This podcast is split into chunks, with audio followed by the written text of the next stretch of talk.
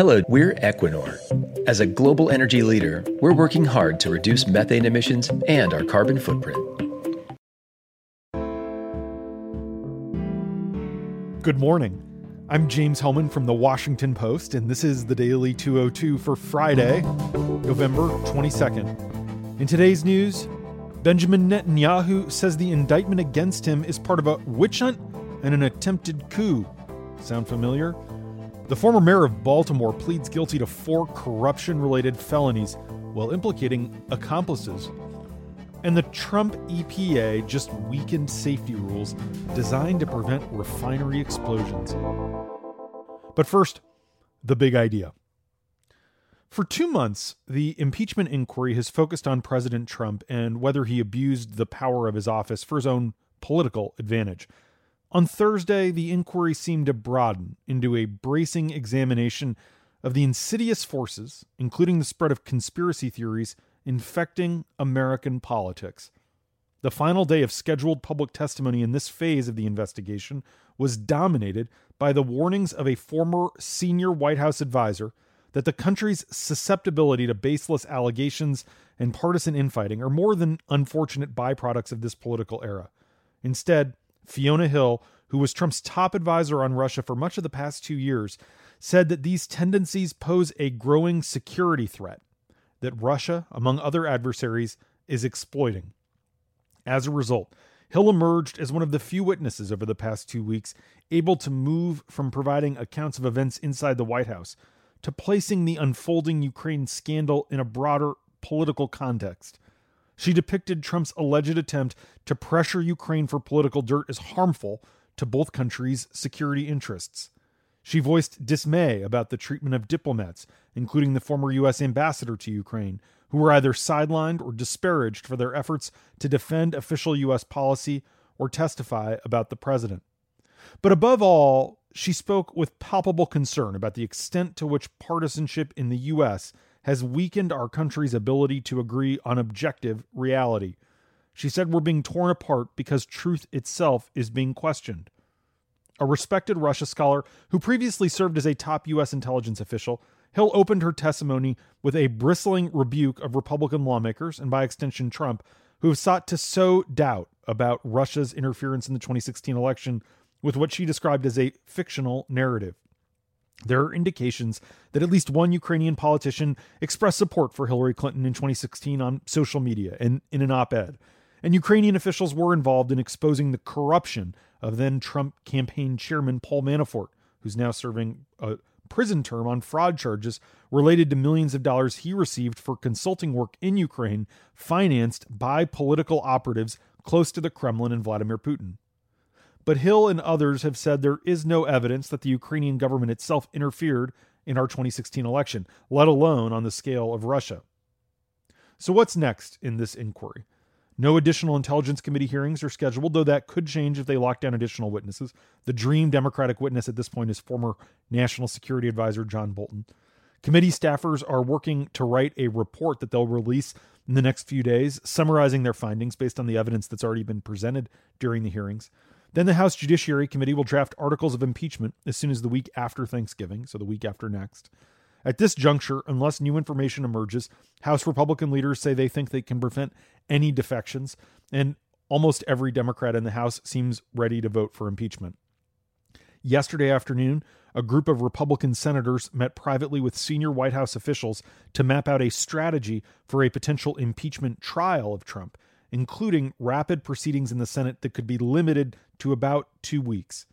The prospect of an abbreviated trial is viewed by several Senate Republicans as a favorable middle ground, substantial enough to give the proceedings credence without risking greater damage to Trump by dragging them out too long and risking damaging new information being exposed.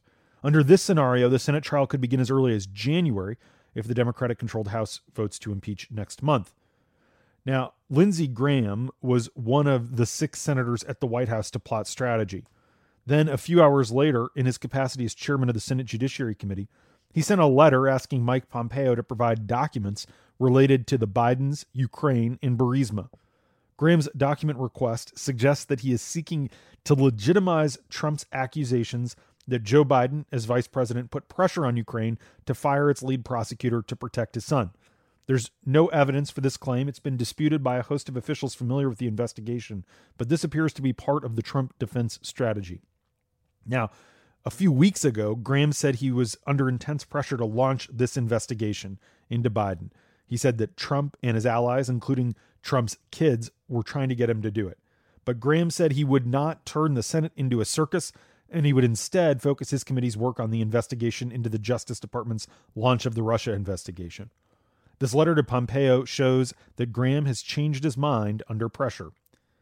In other investigation news, the Justice Department Inspector General on that investigation Graham wants to look into has found evidence that an FBI employee may have altered a document connected to court approved surveillance of a former Trump campaign advisor. Inspector General Michael Horowitz concluded that the conduct did not affect the overall validity of the surveillance application, the FISA warrant. The person under scrutiny has not been identified, but two sources tell the Post that it's a low level FBI lawyer who's since been forced out of the FBI. The employee was forced out as soon as the incident was discovered. Horowitz found that the employee erroneously indicated he had documentation to back up a claim that he had made in discussions with the Justice Department about the factual basis for the application. Our sources say he then altered an email to back up the erroneous claim. This conduct did not alter Horowitz's finding that the surveillance application of former Trump campaign foreign policy advisor Carter Page had a proper legal and factual basis. Meanwhile, up in New York City, prosecutors behind an investigation into the Trump organization have zeroed in on Allen Weisselberg, Trump's chief financial officer, and his connection to the hush money payments to the porn star Stormy Daniels. Weisselberg got federal immunity to testify against Michael Cohen, but the immunity deal only applied to the federal proceedings, not state and local charges. ProPublica reports that District Attorney Cyrus Vance's grand jury has been examining whether Weisselberg, among others, even the Trump organization itself, should face state level criminal charges for falsification of business records. And that's the big idea. Here are three other headlines that should be on your radar.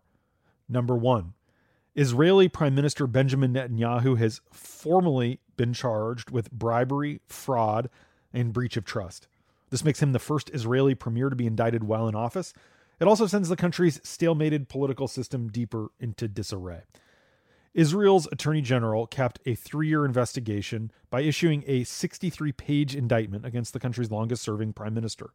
The cases against Netanyahu center on allegations that the prime minister and his wife Sarah accepted more than $260,000 worth of luxury goods in exchange for political favors, and also that Netanyahu interceded with regulators and lawmakers on behalf of two media companies in exchange for them running positive stories about him.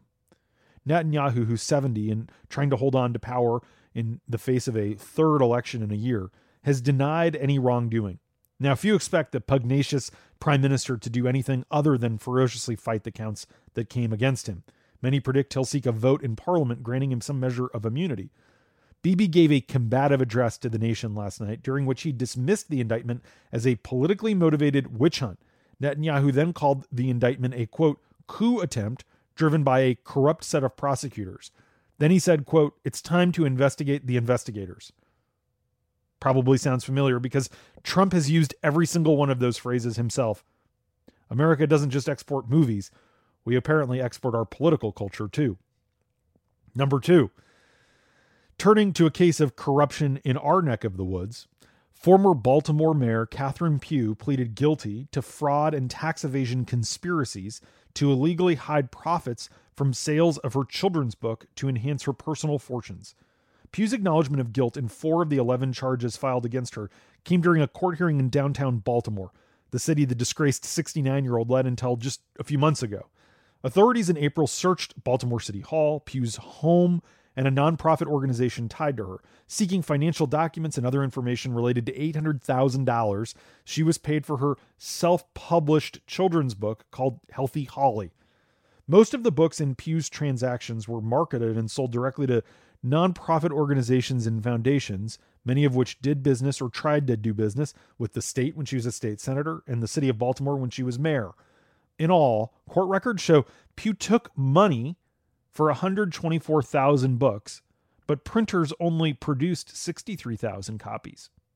Sentencing will come later. Guidelines say she could get as much as nine years, though the guilty plea and her advanced age will probably mean something way less than that. But the plea hearing yesterday surfaced new details about at least one book purchaser who Pugh said in her plea agreement was aware of his payments being diverted into her pocketbook.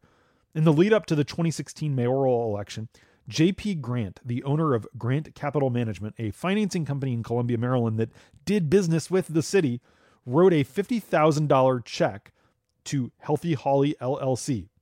Pugh says Grant understood the money was intended to produce books for Baltimore students, with the balance going to her campaign. One month after the election, Pugh told Grant she wanted to buy a larger house so that she could entertain people when she became mayor. She took Grant to see the property that she wanted to buy.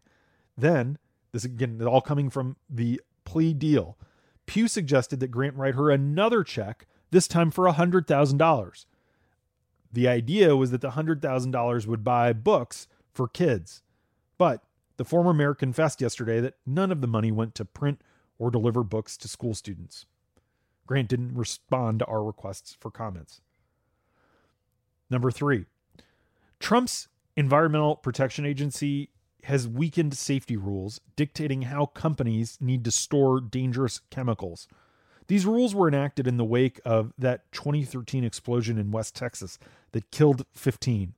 Under the new standards, companies will not have to provide public access to information about what kinds of chemicals are stored at their facilities. They also will not have to undertake several other measures aimed at preventing serious accidents, such as analyzing technology and procedures, conducting root cause analysis after major chemical releases, or obtaining a third party audit when a significant accident occurs. The EPA's excuse for this is that forcing companies to say what chemicals they're storing in their plants so that local communities know could also be used by terrorists and give them a roadmap for attacks. The Trump administration yesterday afternoon also unveiled a plan that could allow oil drilling on over three quarters of the nation's largest piece of unprotected wilderness. The 23 million acre National Petroleum Reserve in Alaska is roughly the size of Indiana, but it's attracted much less public attention compared to the neighboring Arctic National Wildlife Refuge. The Obama administration put half of this reserve off limits to development six years ago on the grounds that specific areas provide crucial habitat for hundreds of thousands of migrating birds and tens of thousands of caribou. But it's also the site of significant oil deposits, and recent findings suggest that this reserve could hold as much as 8.7 billion barrels of undiscovered oil. I close the week with these two stories because they're a reminder of how much stuff the Trump administration is doing to deconstruct the administrative state and help corporations.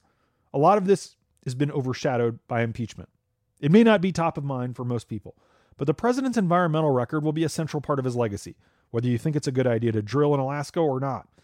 Decades from now, the odds seem high that the rollbacks of safety standards that the EPA has announced, especially if or when there are more accidents, will be just as big a part of the Trump legacy as his conduct toward Ukraine. The EPA itself was originally created by Richard Nixon before Watergate. And that's the Daily 202 for Friday, November 22nd. Thanks for listening. I'm James Hohmann. If you want to get more news about the impeachment inquiry, you can now subscribe to a new podcast feed from the Washington Post. All of our audio updates on the inquiry are in one place, including the latest from the Daily 202's Big Idea, Can He Do That, and Post Reports. It's updated whenever news happens. You can subscribe at washingtonpost.com slash podcasts.